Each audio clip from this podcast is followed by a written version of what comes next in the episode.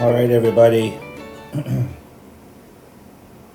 I do. Uh, I do apologize for the delay in these podcasts. It's been a rather um, unusually busy couple of weeks, but uh, we're back. We're going to get back on a regular schedule, but I didn't want to go another week without doing one. So here we are today. Um, a couple of questions. Apologize for my voice in advance. The uh, I don't know how it was where you where you live, but we had the coldest, wettest spring I think since like eighteen seventy something like that this year, and unfortunately that causes everything to bloom at once. So for the allergy allergy sufferers in New England, it's it's not been a very pleasant spring at all. So um, I'll do the best I can today. So. Um, so people are asking about the volatility in, in Chesapeake, and um, I don't think it's it's when when you get a stock in the position that Chesapeake is in, you're going to get these wild days. You're going to get rumors, up, rumors down, and the stock's going to be very volatile. Um, you know, I don't necessarily think that any individual day's news, uh, rumor, I should say, not actual news, but rumor um, you know, they, they can, those rumors can be started anywhere and they will cause, you know, when, when you get a, a company in a very difficult position like Chesapeake is, those rumors, whether they're positive or negative, are, are going to have an outside effect on the stock price. So I wouldn't read too much into any of them, um, or any of the price action of the stock, and you know, until there's real news attached for it, because it's just, it's you know, you, you know, people trade in these penny stocks for those 30 40% swings which are only you know they're not uh, not a whole lot of the actual um, uh, value of the company is, is significantly moving either way so um, so I, I don't I don't pay too much heed to them I, I listen to the news and the news flow. I don't let it, I don't let the stock price really the stock volatility I should say uh, affect a whole lot when we have companies. Like and, and given what's happened the last two or three months, the entire market's been uh, much more volatile than normal.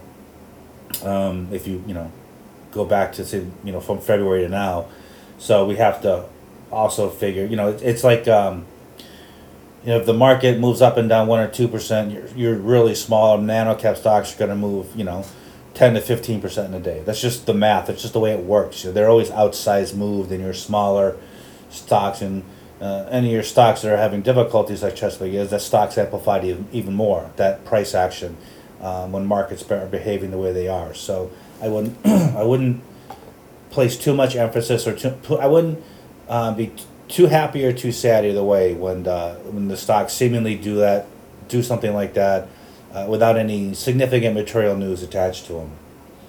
Um, South Street Seaport uh, 10 Como Corso permanently closed. Clearly, it was a dog before it even got going. Now they stuck with a big loan on the property and still in design for whatever the future holds. Not too happy this owner, other than maybe 10 years from now, something will, will get going. Not too happy about this, other than maybe 10 years something will going. So there's going to be a lot of retail fallout across a lot of areas, given what's just happened over the last, you know, two and a half months.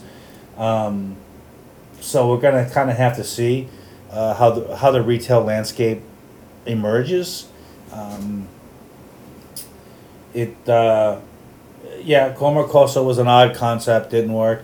I do believe, and based on what I've heard, I think this to be true, that you're going to see a significant change of direction in the seaport um, regarding the retailers. You know, some of the retailers were um, not well known to the masses, more extremely high end um, retailers, and I I don't think that necessarily jived with the um, type of shopper going down there uh, to to the seaport to watch a concert on the roof or you know events on the roof at the the seaport or going to the museums or just going down to be by the water and hang out. I think more of a mass brand appealing type retailer would do much better there and bring more people down there. So I, I'm pretty sure you're going to see a significant change of direction when it comes to that kind of thing. with the retailers that are down there. Um, you know, you, you know this. Um, what's her name from uh, Sex in the City has a shop opening up there. Uh, Sarah Jessica Parker, and I think you're going to see more of that kind of stuff versus uh, European retailers that are known to a small percentage of the population selling, you know, ten thousand dollar chairs kind of thing. So I, I do think that'll change. I mean, I here bottom line is the company has an amazing set of assets. They're doing a very good job developing them. The Seaport is unfortunately for them their most whole pro, whole, uh, high profile project and has been the single most difficult project they've had. Mean, if you look across the spectrum from, you know, Columbia, Kauai, Vegas, Houston assets, I mean, it's just been, you know, balls to the wall, straight out, very few problems with local developers, very few problems with neighborhoods, just, you know, building as fast as they can build. Um, you know, the Hawaii towers, they can't build them fast enough. And they build one and you know, before they even build it, it's fifty to sixty percent sold out. And then before it's completed, it's almost ninety percent sold out. That's tower after tower, and they're on tower seven now, I believe. so, uh, New York's been the one problem. The seaport's been an albatross since they started it. Uh, they're doing their best to, to do it, but unfortunately, it's the face of the company with investors being its location.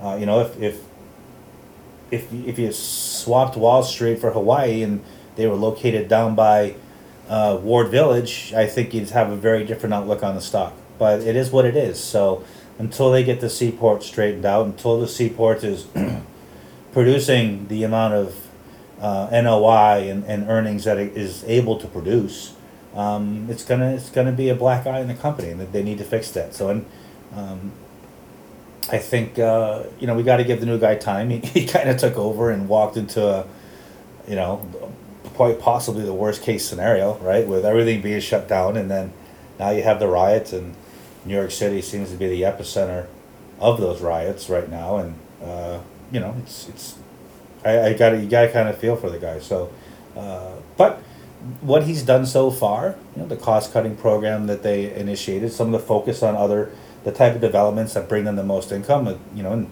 and jettisoning some assets that were just low return on equity for them. Um, a re- return on ROI, return on investment for them, I think it's a good idea. So I don't have any problems with the moves he's made. I think we need to, you know, give them some time to um, operate the seaport under quote unquote normal conditions to see what they're going to do with it. So, um, given the large possible volatility or binary outcome for some stocks such as CHK, FAS, TNA, is it a good idea to long option straddle or buy calls and push a different strike price depending discount of option premium. So I'm not going to have any comment on that for this because um, it's out of a lot of people's knowledge base, and I don't, without going into a lot of detail on what's involved in doing this, I don't want people trying this or trying something like this, given the volatility of the market and uh, not doing it right or doing something wrong, leaving themselves exposed to huge risk and have the market start whipsawing around again and just have people get crushed. So um, those are complicated option strategies um, for people. I you know I, I so if, if that's something you do and you can take advantage of market volatility doing that, by all means go for it. But that's not something that we would recommend. I bought some you know in back in March when the market went crazy. I spent a small amount of money, and I talked about it before, buying the uh, triple leveraged bullish op- double. I'm sorry, double leveraged bullish options on the Nasdaq and the S and P. Um, simply with money, I could stand to lose 100% of it. If you're going to buy those leveraged options, that's the way you have to look at it. Um, if this money evaporates, does it negatively affect my life? If it doesn't, um, then I will do it. And if it works out, I make a boatload of money and I'm very happy. And if it doesn't, well, uh, my life doesn't change too much. So that's the way I look at those kind of things. And to date, those have been very profitable. Um, but, you know, the market drops a couple thousand points in the next day or so, that changes pretty quick. So um, that's all I'm going to have to say on those options um, regarding trying to trade them for the market. Um, you know, I, I bought the September options in March, so I wasn't trading short term volatility. I was looking at a rebound in the market over the next four or five months, which I was highly confident was going to happen. And so far, it's played out. We'll see what happens as the summer goes on. But You know, that's how we are right now. Uh, what are the chances of Congress and Senate pass another round of stimulus? I think it's high. Um, you know, I, I know there's another one already brewing in Congress. I have extreme mixed feelings on it. Um, you know, I said back in March when these lockdowns started that it was only a matter of time before we saw large scale civil unrest. And um, unfortunately, that has played out. Um, you can't lock people away for months at a time.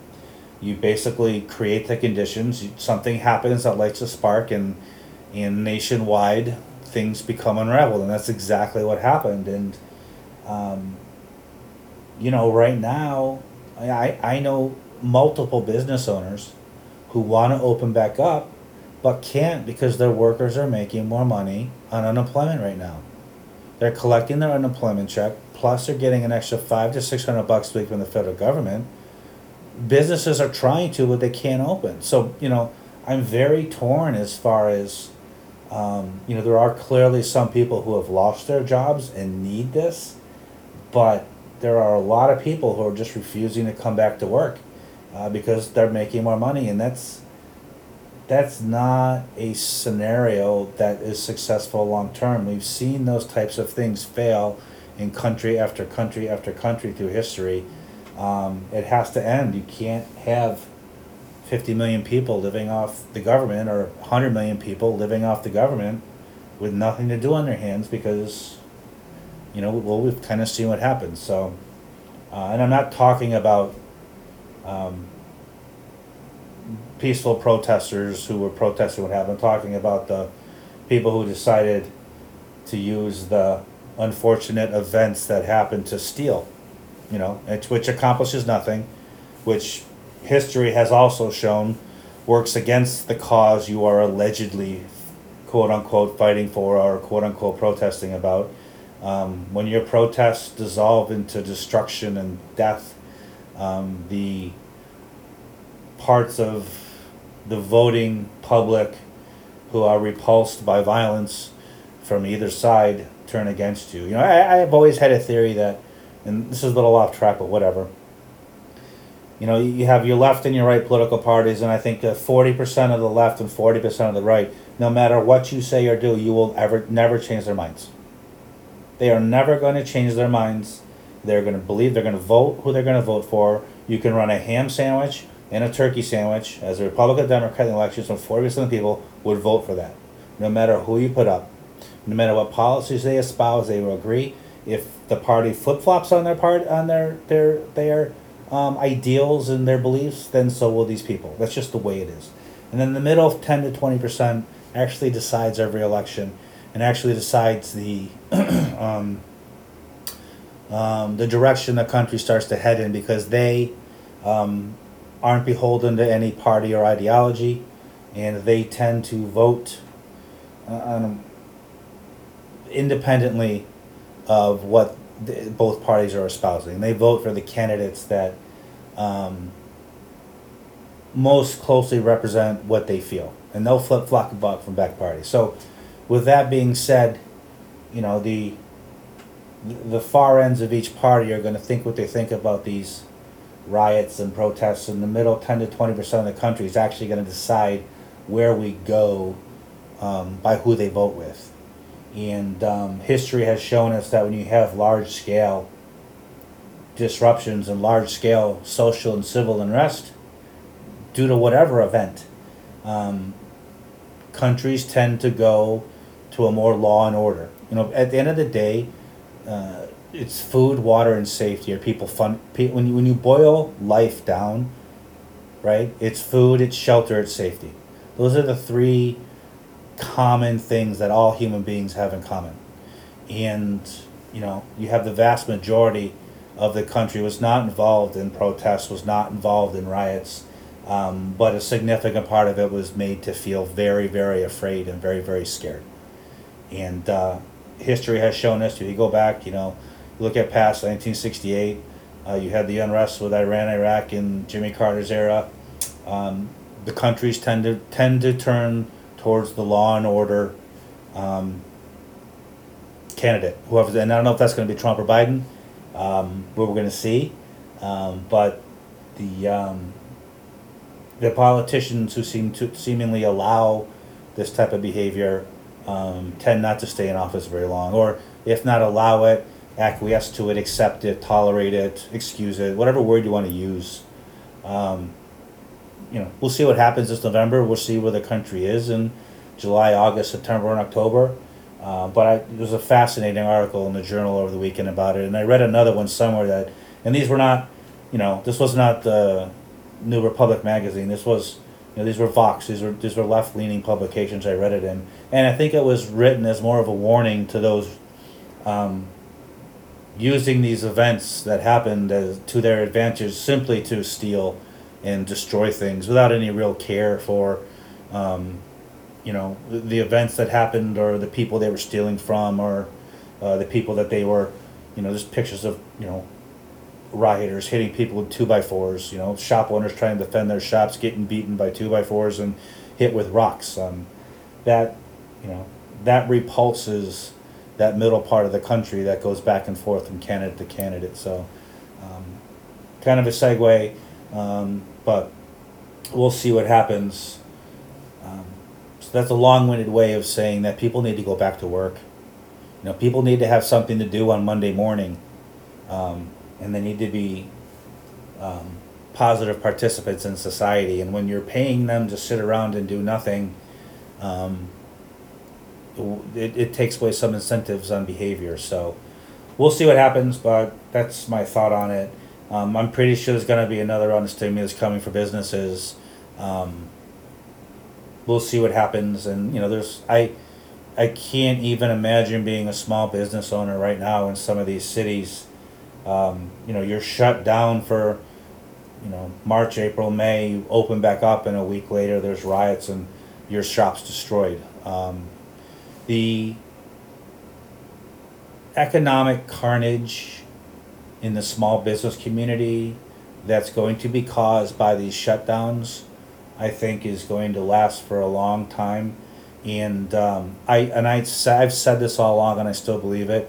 The negative effects of the shutdowns will be multiples of what negative effects we would have felt if we hadn't shut it down it really it's going to be long lasting and affect a lot of people. And the unfortunate thing is, like always, it will affect the most vulnerable parts of our populations. That's just how it goes. When you um, disrupt economic activity, the people who suffer first are the people you know working for ten to fifteen to twenty bucks an hour. The hourly employees being paid by small businesses, they're the first ones affected. The first ones let go. Those businesses don't have billions of dollars in the banks or asset access to billions of dollars of credit line like large businesses, those businesses eventually fold, and we're already seeing them fold. And now, when you couple that with paying people more than they are making on their job to stay at home on their couch, then you also have another a problem with now these people when they want to open can't because they can't find workers. And if it's a trade that involves skilled workers, the problem's even harder. You know, you're not hiring a clerk on the place to stand behind a register some of these are skilled workers that can't get back. Just talk to your local businesses. Talk to people you know. It's not located in Massachusetts. This is a national problem right now. As the country opens up, employers are having a very, very hard time finding people to come back to work. So, you know, that's kind of where we are. Uh, regarding GSEs, um,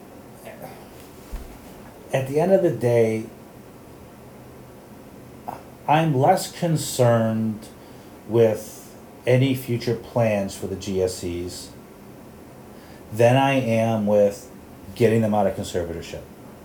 I think that the eventual plan they come out, it hasn't been announced yet, so we don't know what it's going to look like. That is secondary for me to ending the conservatorship. Let's stop the net worth sweep. Let's bring these back to the public market. That's step one. Worrying about the stock price post conservatorship when we don't even know what the release plan is going to look like is is is a is 100% pure guessing game. So I'm purely I'm purely focused on the timeline of them coming to market to raise capital. To them saying the, we're gonna end the net worth sweep Q two, Q three, beginning of Q four twenty twenty, and just we'll start the process of getting us out of conservatorship. For me, and for the junior preferreds, or, or settlement with shareholders also, I should add. So for the junior preferreds and for me, that's really, that's the event right now. Now, if you're a common shareholder, then obviously you're looking down the road a little more. What does that recap plan look like? How diluted am I gonna be? What's the dilution gonna look like? Da da da da. GSE preferred shareholders is more like, uh, you know, what are we gonna get on our par? What are we gonna take to settle our lawsuits? You know, we need another victory in, in some of these lawsuits to keep going, to put pressure on the government to settle on more advantageous terms.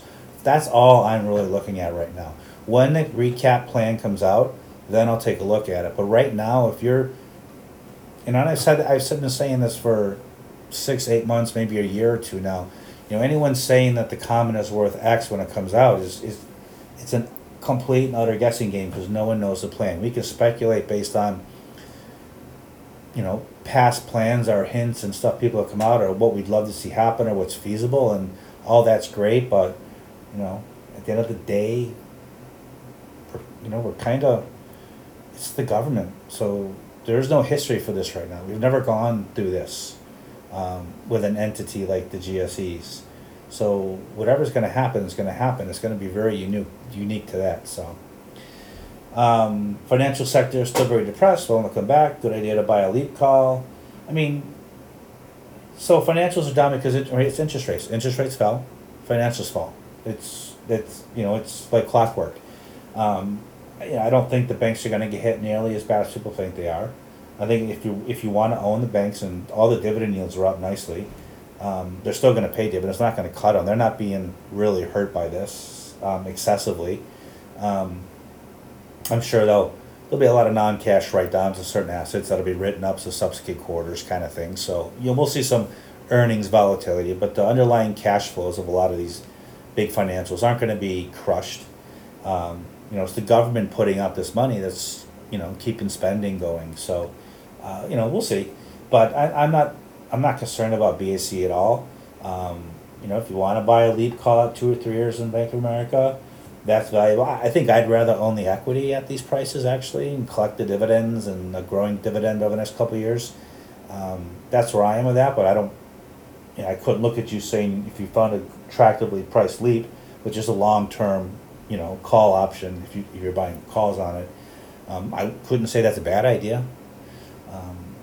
Possibility of next coronavirus relief bill, we talked about that. Infrastructure plan, how to play with them.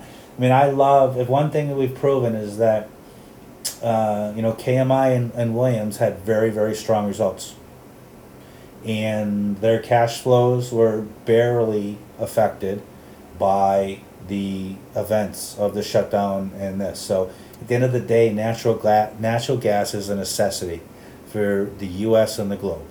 And KMI and Williams together touch about 70% of all the natural gas in the US, whether it's being consumed here or flowing through their pipelines to the coast to be converted to LNG to be shipped out to foreign nations. So I'm very happy owning those two and having them have to build up their infrastructure to to meet demand um, for quite a long time, especially now. Even if you just bought it now, I think I think Williams is a seven and a half percent. I'm sorry, Kinder Morgan's seven, seven and a half percent dividend, and Williams is even higher, and they're both growing the dividends. I mean, if you could snag that, I mean, you could have snagged 10, 12 percent back in March, but you can snag seven and a half percent growing dividend. I mean, that's that's that's just a fantastic thing. So, um, you know, the stock prices would hit like everything was, but results weren't. And at the end of the day, long term results win over short term stock price fluctuations. So, you know, when you have a stock that gets killed and its results barely budge, um, and you like the company and like its prospects, that's when you buy. And that's exactly what we did with both Kinder Morgan and Williams back in March um, when the stock prices were down. I mean, literally dropped 50%, 50% in, in a week. So, um, so that's where we were with that. Um, CHK bond, you know, some of the C, it, it, at this point in time with Chesapeake, and you know, I'd rather buy some of the bonds at two or three cents on the dollar than the stock. Um, you have some security with the bonds, probably not a whole lot more, but your upside is uh, is stunning if um, you know they get their they get their stuff worked out. So I think there's you know significant upside to those though. So um, based on recent Treasury rhetoric with Fannie Mae, what do you see as timing of release and loan? I think right now, honestly, with um, honestly um, with uh, what's going on, I, I I think it's just pure guesswork right now. I think we we really need to see um, the country open back up significantly before we start putting exact timeframes on things like that. It's everything's kind of up in the air. I'm sure the events of this past week have not helped um, what's going on. So it's you know we're really in a wait and see. You know, as I look across the portfolio, um, you know, we don't thankfully have a lot of retail stocks, um, which are just getting crushed across the board, and you know, restaurants and and you know, it's just it's a tough. There's going to be a few major winners, and it seems like it's Amazon, Target, and Walmart are the big winners. Um, and a lot of the restaurant chains, I think, are going to be very difficult and face even even some of the big national ones. Uh, uh, you know, they can't survive on twenty five percent occupancy. Uh, in, in, in that, you know, again, that goes state by state, depending which state. So it's, you know, those stocks, you know, now as we as Q two and Q three results come out, some of those stocks might be decimated, but the survivors could be incredible value. Um, you know, as we open up, as results return to normal, you know, depending on what happens in some of those stocks in the retail space and the food services space and things like that, um, there may end up being some really, really profound value opportunities there. But I don't think we're there yet. I think that um, we need to see the magnitude of some of the destruction. And, and I do believe, you know, we've already seen a lot of regular retailers go under, but I haven't seen too many restaurant chains go under yet. Um, and I'm sure there's going to be a few that just can't make it. Um, you know, and even and even there, you know, if you look forward, some of those plays, you know, in in bankruptcy may end up being significant opportunities. Also, you know, we'll have to see. But I think there's there's some for certain sectors. I think things are going to get bad down the road. You know, no, you know they'll bail out the airlines and the automakers and things like that, but they're not going to bail out Crate and Barrel or Pier One Imports or any anyone else who's going under. So, um, you know, there might be some opportunities there. We'll have to keep an eye on that, but we need to see how things um, sort of settle first, because you know this is the one unique part about this is is no investor that you're looking at right now has been through something like this. There's not a single investor alive who's gone through something like this in their investing lifetime. So, you know, no one has a historical advantage of knowing more than anyone else right now uh, when it comes to investing here. So it's, um, you know, I'm you know I'm looking at buying what I know really well and at good prices and. Um, sorry um, just kind of looking and sitting back and i think patience right now is you know uh, yeah i think patience right now is the way to go i don't want to start jumping into things until you know q2 is going to be the kitchen sink quarter for a lot of companies um, you know april and may they were closed june they're opening back up so you're really only going to have one partial month of operations. So, um, you know, and even those operations are going to be depressed at a lot of places. So I think, you know, when those earnings start rolling in or those earning warnings start rolling in, I think that's when you start seeing some some values open up. So I'm I'm not ready to jump in with both feet in some of these companies yet. I want to sit back and see how this unveils and how this happens and how the openings go. Right? It, it, you know, you don't want to jump into a retail stock that looks cheaper now to have them turn around and close shit down again in, in another month, right? Or another two weeks. So I think patience. I, I'd rather miss some games right now uh, than jump in really early, see another shutdown through the end of August, in which case things start getting seriously bad at that point, um, and a lot of stocks could just get decimated just in the retail and food service spaces. You know, I don't. I don't look at a company like Apple at any kind of risk. I don't look at energy companies, you know, we still need natural gas. The oil companies get hit because obviously oil use is down. But Kinder Morgan and Williams are primarily natural gas shippers. Oil is a small part of their operations. So, You know, I like that. Um, you know, Howard Hughes is still building homes in Vegas, still building homes in Houston, still building, you know, development. So, um, you know, I, I like the portfolio. It's not to say it's not going to get hit, but I'd be comfortable adding to some of those names in certain situations um, versus jumping in and uh, an apparel retailer or a, a restaurant company right now that I'm not sure really is going to be open in July or August, and we'll have to see what happens from then. So, so that's really where we are right now. Uh, that's where my thought process is. This is going to be a fluid situation. We're going to have to, you know, go, you know, I don't want to say week by week. That's such short term thinking, but really month by month and kind of see where things are going.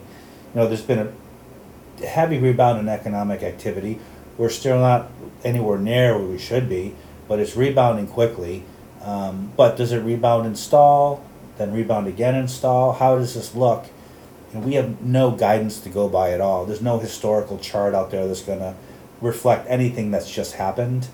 Um, so, you know, we're gonna we're gonna you know, and I want to say make it up as we go along, but that's what we're gonna have to do. We're gonna have to make predictions and look at things and look at data and look at trends and say this is where we think the puck is headed, um, and and and make informed decisions based on that. So, you know, I'm I'm a little more conservative now than I normally am, looking for opportunities. But I think a lot of the best opportunities are going to come over this summer.